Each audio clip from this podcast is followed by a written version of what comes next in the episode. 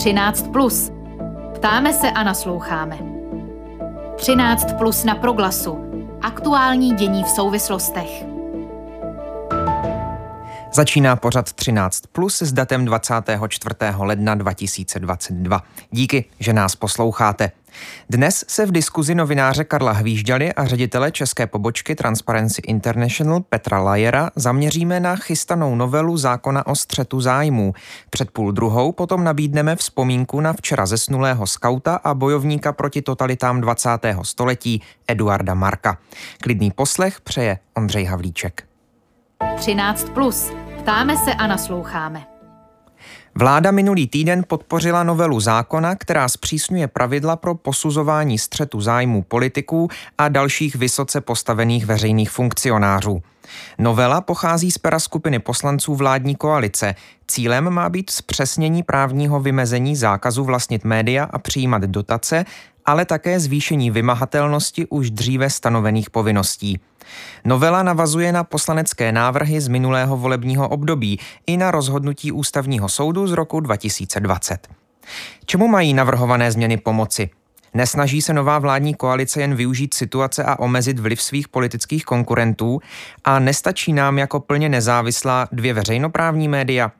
O tématu teď budou debatovat ředitel české pobočky protikorupční organizace Transparency International Petr Lajer. Dobré odpoledne, vítám vás ve vysílání. Pěkné odpoledne. A také novinář a spisovatel Karel Hvížděla. S ním jsme ve spojení po telefonu. Dobré odpoledne i vám. Dobrý den. Pane Lajere, s čím poslanecký návrh novely přichází? Co se změní, pokud projde parlamentem? Velmi stručně řečeno eh, jde o to, že tom zákoně jsou nyní precizovány vlastně ty podmínky, eh, za kterých může, respektive nemůže eh, vysoký politik nebo úředník vlastnit média. Dříve to bylo nastaveno vlastně na, tak, na takzvanou ovládající osobu, nyní se uvádí takzvaný skutečný majitel, což je přesnější a má to sloužit k tomu, aby ten zákon nebyl obcházen. Vláda minulý týden tu novelu postoupila poslanecké sněmovně a to s několika připomínkami. Ehm, naráží například na nezahrnutí internetových médií do zákona. Ehm, zákaz vlastnictví se podle návrhu týká jen rozhlasového a televizního vysílání a taky periodického tisku. Ehm, co vy říkáte na tuhle vládní připomínku? Měla by být do zákazu vlastnictví zahrnuta internetová média, protože ona mají velký vliv? Tato připomínka je určitě relevantní. Ta diskuze o tom probíhala už v tom minulém volebním období. Je to určitě díra, která v tom zákoně je. V tuhle tu chvíli Eh, nicméně na druhou stranu je nutné přiznat, že ta internetová média se těžko postihují nebo nějak legálně definují. Eh, když se bavíme o tom periodickém tisku nebo televizi, rozhlasu a tak dále, tak to jsou všechno média, která jsou nějakým způsobem buď registrována nebo dokonce licencována, jsou dohlížena třeba radou pro rozhlasové a televizní vysílání, takže jsou to média, která jakoby legálně známe. Eh, ty internetové servery různé a média jsou těžko definovatelná a musela by tam proběhnout vlastně tady ta fáze před tím samotným zákazem, to znamená definovat a nějakým způsobem ty média postihnout eh, legálně. Transparency International se jako protikorupční organizace dlouhodobě věnuje sledování vývoje zákona o střetu zájmů a, a, a těch přidružených, eh, přidružených právních předpisů. Eh, jak vám ta novela přijde? Je tam ještě něco, co z vašeho pohledu chybí, nebo, nebo je to postup do další fáze, jakou vy byste si představovali?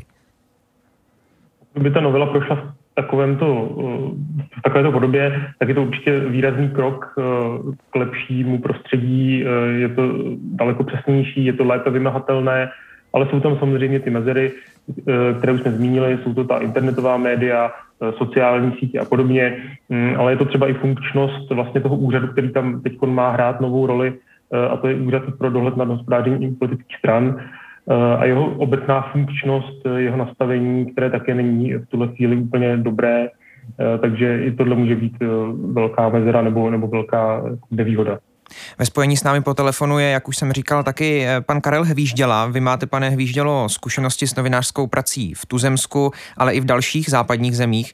Když v posledních letech sledujete česká média, pozorujete z vašeho pohledu ovlivňování ze strany politiků? Dochází k němu? Je potřeba to zpřísňovat nebo není?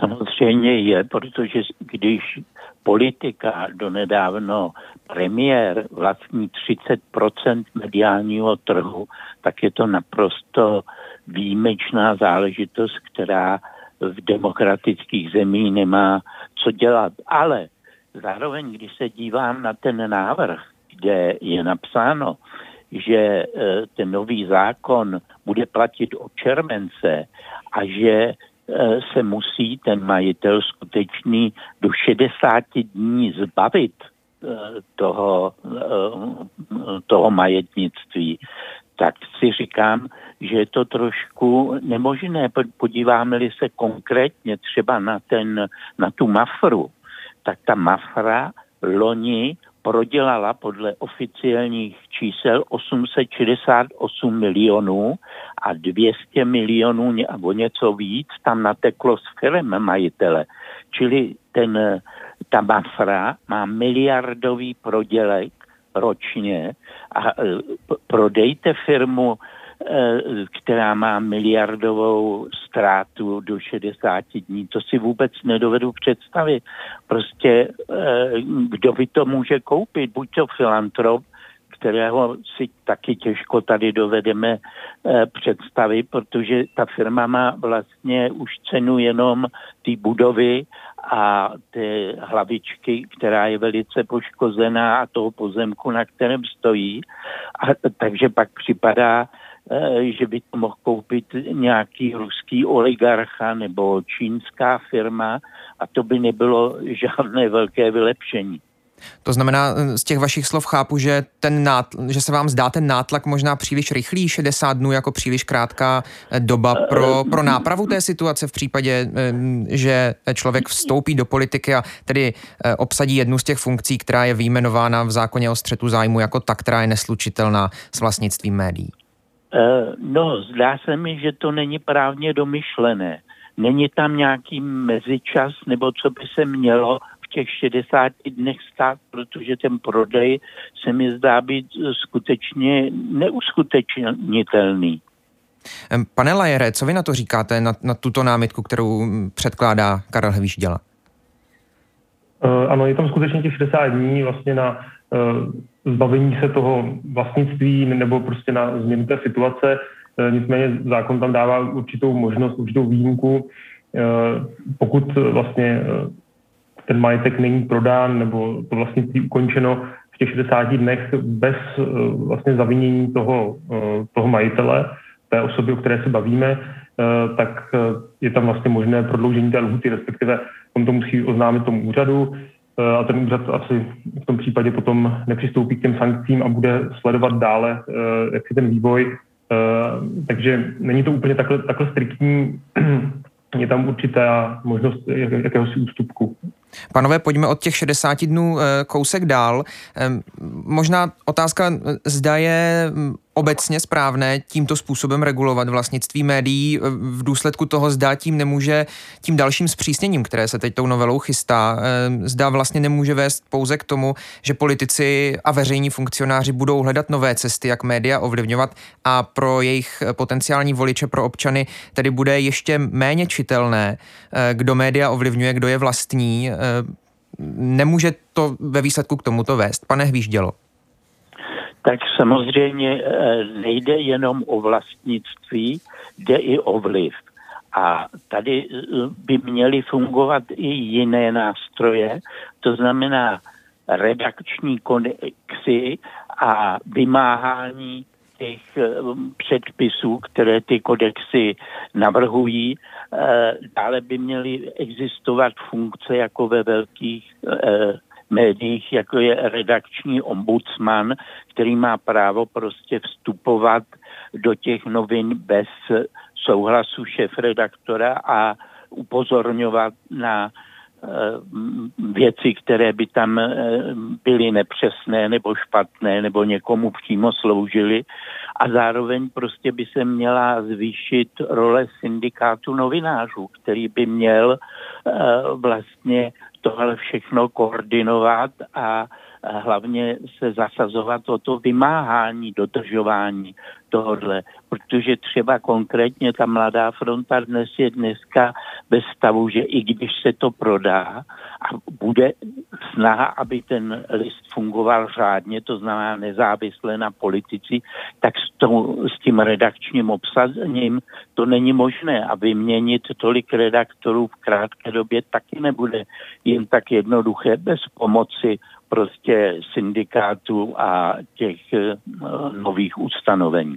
Ty změny, o kterých říkáte, že by se eh, měly stát, tedy eh, třeba nastavení redakčních kodexů nebo posílení, posílení postavení syndikátu novinářů, to je něco, co by z vašeho pohledu mělo vzejít z iniciativy novinářů samotných nebo něco, co by mělo jít případně nějakou legislativní cestou? Já si myslím, že tady by to naopak měli dělat novináři sami, podívejme se, jak to funguje. Třeba, když pan Křetinský se zakoupil v, ve Francii a chtěl tam najednou ovlivnit eh, noviny, tak se ta redakce sama dokázala proti tomu postavit, tak jako se dokázala postavit tak eh, teďka Český rozhlas eh, proti paní Obzidovi, čili měla by se zvednout sebevědomí novinářů, měli by vědět, že neslouží někomu, ale něčemu. Karel Hvížďala, taky Petr Lajer z organizace Transparency International v tuto chvíli diskutují o novele zákona o střetu zájmu na rádiu Proglas v pořadu 13+. E, novela, o které mluvíme, navazuje na takzvaný Lex Babiš, tedy tu novelu předchozí, e, která do zákona o střetu zájmu zanesla zákaz vlastnit média. Už při jejím zavádění v roce 2017 se ozývalo mnoho hlasů, že jde o úpravu účelovou, která cílí proti Andreji Babišovi. Nevyužívá teď eh, současná vládní koalice svoji sílu ve sněmovně, aby prostřednictvím této novely omezila vliv Andreje Babiše jako svého největšího politického konkurenta? Pane Lajere. Já nemám moc rád, když se tomu říká Lex Babiš. Ano, uh, pan Babiš uh, byl jakýmsi iniciátorem v tom slova smyslu, jako, že se musí zamezit jeho vlivu v médiích, takže on byl tím prvním zásadním případem, kdy eh, vůbec ty diskuze se rozběhly. Nicméně i ústavní soud řekl, že nelze tu regulaci považovat za účelovou, směřující proti jeho osobě, protože obecně ta regulace eh, je správná, dává smysl a v demokratickém právním státě má své místo. Eh, takže ta regulace byla udělána, ale nebyla udělána moc legislativně dobře, bylo to plné různých nedostatků a v současné době se spíš setkáváme s tím, že teda eh, je to napravováno tak, aby to opravdu eh, komplexně dávalo větší smysl a bylo lépe vymahatelné. Takže řekl bych, že to směřuje proti Andreji Babišovi. On, nic, on v této chvíli vlastně ani už v tom střetu zájmu není a není omezen v tom vlastnictví, protože je vlastně řadový poslanec a uh, pro ten zákaz se nevztahuje. Takže je to prostě nějaká součást legislativy, která má své místo a v této chvíli je prostě napravována Eh, protože měla v minulosti prostě určité nedostatky a řekl to i ten ústavní soud, že prostě tahle část legislativy tu má své místo, nicméně není úplně šťastně formulována. Tady já jen možná pro posluchače připomenu, že ani ústavní soud tehdy nebyl úplně jednotný, tou většinou hlasů eh, se k tomuto stanovisku připojil, nicméně byly tam, pokud se nepletu, dvě disentní stanoviska soudců Fenika, Fialy, eh, možná ještě někoho, teď, teď si úplně přesně nevzpomínám. Eh, tak to jen, to jen pro úplnost i pro posluchače. Z vašeho pohledu, pane Hvíždělo, nemůže to být v současnosti současné chvíli využití ze strany té nové vládní koalice toho, že má ve sněmovně tu 108 eh, většinu k tomu, aby um, omezila vliv svého největšího politického konkurenta Andreje Babiše? Tak samozřejmě, že to omezuje, ale přistupuje tím na klasická pravidla, která eh, v Evropě platí. A samozřejmě ale, že vždycky ty noviny, když se podíváme do kterékoliv tě, eh, západnější zemi, tak eh, je, najdeme tam noviny liberální, noviny, které jsou blízko spíš těm sociálním a zcela pravicové noviny ale nejsou to noviny, které jsou spojeny přímo s nějakou e, politickou stranou. Třeba v Německu tam poslední stranické noviny Forward skončily v 60. nebo začátkem 70. let. To je něco naprosto nemyslitelného e, v těch, řekněme, severských e, západních zemích. Takže záleží to vždycky na té vnitřní tradici té země. Ale e, samozřejmě ono v celé té naší civilizaci se e, zanedbala ta e, možnost reagovat předem na změny. Když se podíváme na celý vývoj médií od začátku, tak vidíme naprosto zřetelně, že každý vstup nového média vždycky změnil vliv v tom veřejném prostoru. Tisk, 1444 nebo tak přibližně Gutenberg, 40 let později mohoučský biskup e, zavedl cenzuru a tím vlastně začal ovlivňovat to prostředí. A cenzura pak byla zrušena až 1695 eh, ve Velké Británii. A takhle bychom to viděli se vším rádio, které začalo ve 20. letech minulého století, umožnilo vstup Hitlera a Stalina. Dál prostě televize zase díky ní zvítězil Fitzgerald Kennedy na Richardem Nixonem a samozřejmě eh, internet a Twitter umožnil eh, volbu Trumpa. A na to ale ta legislativa na všecko Eh, nereagovala, ač to ty mediální odborníci říkali, že k tomu nutně musí dojít k nějaké změně.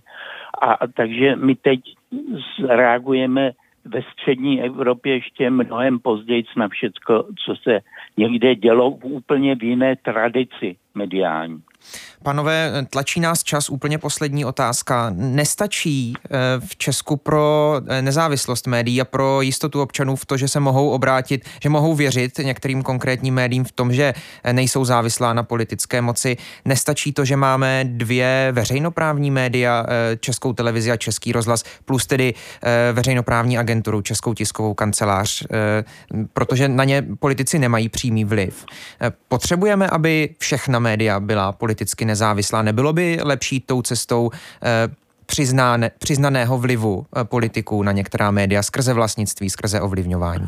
Pane Hvíždělo. Já si, mysl, já si myslím, že přímý vliv politici by mít neměli. Otázka veřejnoprávních médií ale u nás není dořešená. Pokud nebude eh, schválen nový zákon veřejnoprávních médií, který už je taky připravený v nějaké podobě, tak ehm, pak by doopravdy ten vliv eh, na ně neměl být a měla by ta pestrost na trhu být úplnější. Pane Lajere, vaše odpověď na stejnou otázku. Já si myslím, že eh, ta dvě až tři teda veřejnoprávní média eh, jsou prostě málo, že pokrývají jenom určitou část toho mediálního trhu a zároveň, kdybychom se opravdu dostali do nějaké extrémní situace, že řekněme nějaký opravdu bohatý, eh, bohatý politik eh, skoupí úplně ten zbytek, včetně televizí, rádií, tisku a bude to samozřejmě přiznané vlastnictví, přiznaný vliv, pořád to bude ohromná mediální moc koncentrovaná v rukou jednoho člověka a ti posluchači, čtenáři, diváci a tak dále pak v určitou chvíli podle mého názoru přestanou eh, vnímat ty informace v kontextu toho, že to je eh, jedna osoba, která za tím vším stojí. Takže eh, je to podle mě nebezpečná situace. Potenciálně už s Andrejem Babišem jsme se toho stali svědkem do jisté míry. Takže podle mě dává smysl tu regulaci směřovat tak, jak je eh, aktuálně připravována eh, ve sněmovně. A já jen před závěrem našeho rozhovoru doplním, že my jsme žádali o vyjádření k novele, k předložené novele zákona o střetu zájmu taky opoziční hnutí ANO. Až do začátku vysílání tohoto rozhovoru žádné vyjádření nedorazilo. V tuto chvíli se loučím a moc děkuji za účast v dnešní diskuzi řediteli České pobočky protikorupční organizace Transparency International Petru Lajerovi. Díky vám moc, mějte se hezky. Děkuji za pozvání, nashledanou. A také novináři a spisovateli Karlu Hvíždělovi, díky moc i vám, že jste s námi byl ve spojení po telefonu. Hezký den. Děkuji taky, nashledanou. 13 plus. Do středu dění. A my pokračujeme druhým tématem. Ve 104 letech zemřel včera nejstarší český skaut Eduard Marek, přezdívkou Hroznýš. Byl účastníkem pražského povstání a vězněm dvou totalit. V letech 1968 a 1989 se podílel na obnově Junáka a získal řád Stříbrného vlka, nejvyšší skautské vyznamenání. Na proglasu na něj nyní zavzpomíná Michála Tučková, spoluautorka jeho životopisné knihy Nebyl den jako druhý, touhy a sny Kluka ze Žižkova. Dobrý den, vítejte ve vysílání proglasu, paní Tučkova. Dobrý den, srdečně zdravím. Vaše společná kniha vznikla na základě deníků, skautských kronik a kroniky rodu, kterou začal Eduard Marek psát v 70. letech. Jak dlouho jste spolupracovali a jaká to byla spolupráce? Eh, tak já začnu asi mm, trošku ze široka. Pan Eda Marek byl náš letitý farník na Spořilově u svaté Anešky, protože na Spořilově žil a my jsme se seznámili spolu víc asi v roce 2007, kdy jsme pro náš farní pátek udělali rozhovor a já jsem já jsem teprve vlastně zjistila, eh, co je to za muže a jaký život prožil. Do té doby jsem ho vnímala jako pána v bundičce kožené a v džínách, kterýmu by nikdo nehádal 90 let tenkrát.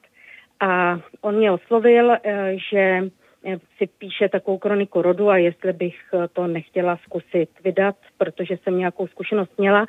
A dostala jsem od něj podklady, nějak jsme to spáchali a velký díl na to má samozřejmě taky grafická úprava, kterou dělala paní Magda Martinovská, která tu knihu zase ještě povýšila do takového krásného levelu.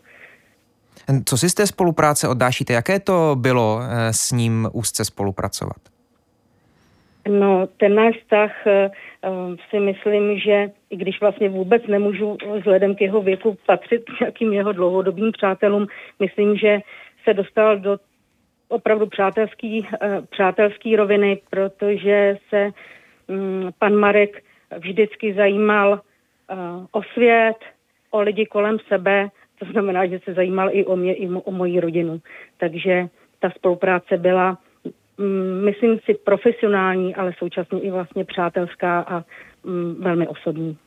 V úvodu... Mám taky velkou hmm. radost, že jsem byla, že jsem se mohla seznámit vlastně s jeho úžasnou rodinou, zvlášť s jeho vyženěnými třemi dětmi, který se o něj starali a tu podporu mu dělali do posledních dnů a uh, jsem za to moc ráda, že je znám. Vy v úvodu knihy píšete, že život Eduarda Marka by mohl ilustrovat české dějiny 20. století. Jak se na něm ty události, které zažil nebo kterých byl svědkem, podepsali?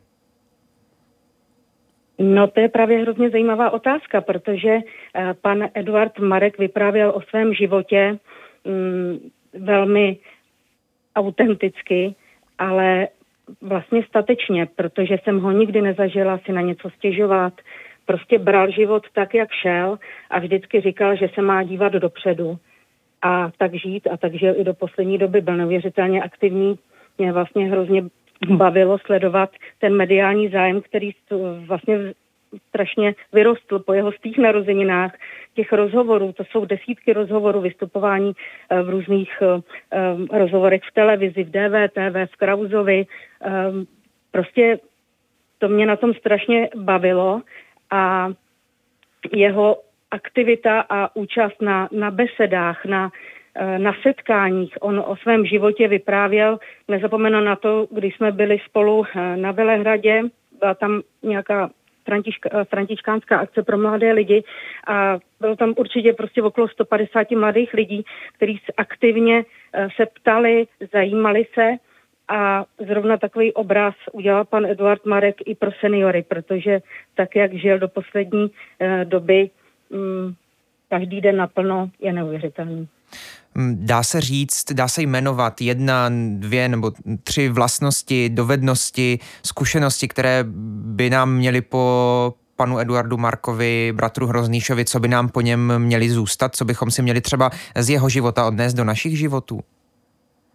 Já si myslím, že jeho neustálá, neustálý mm, opakování uh, zůstat věrný skautským ideálům, zůstat věrný uh, víře v Boha, uh, zůstat, zůstat věrný sám sobě. A myslím si, že i Hroznýše dost jeho přezdívka um, charakterizuje protože si myslím, že to byl do poslední chvíli i takový urputný, zakousnutý muž. Říká Michála Tučková, spoluautorka životopisné knihy o Eduardu Markovi, který eh, před pár dny odešel ve věku 104 eh, let. Děkujeme moc za rozhovor a přeji hezké dny. Paní Tučková, mějte se hezky, díky moc. Naslyšenou. Naslyšenou, nashledanou.